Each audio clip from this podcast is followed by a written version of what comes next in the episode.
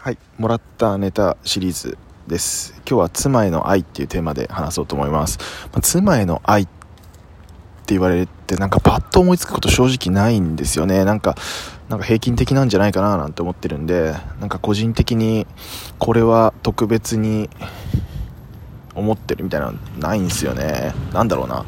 まあ、あえて言うなら、あれですね。うんと、具体的に言葉にして伝えるようにしているってことぐらいですかね。好きだよとか愛してるよみたいなのはあの多分一般的な 日本の男性平均と比較するともう1億倍ぐらいいってんじゃないかなと思うぐらい伝えるようにしてますね。うんそのくらいですかね。うんあとはありがとうとかね。そういう感謝とかも極力伝えるように言葉としてね伝えるようにしてますね。うんあとはあるかな。ないな。普通だな。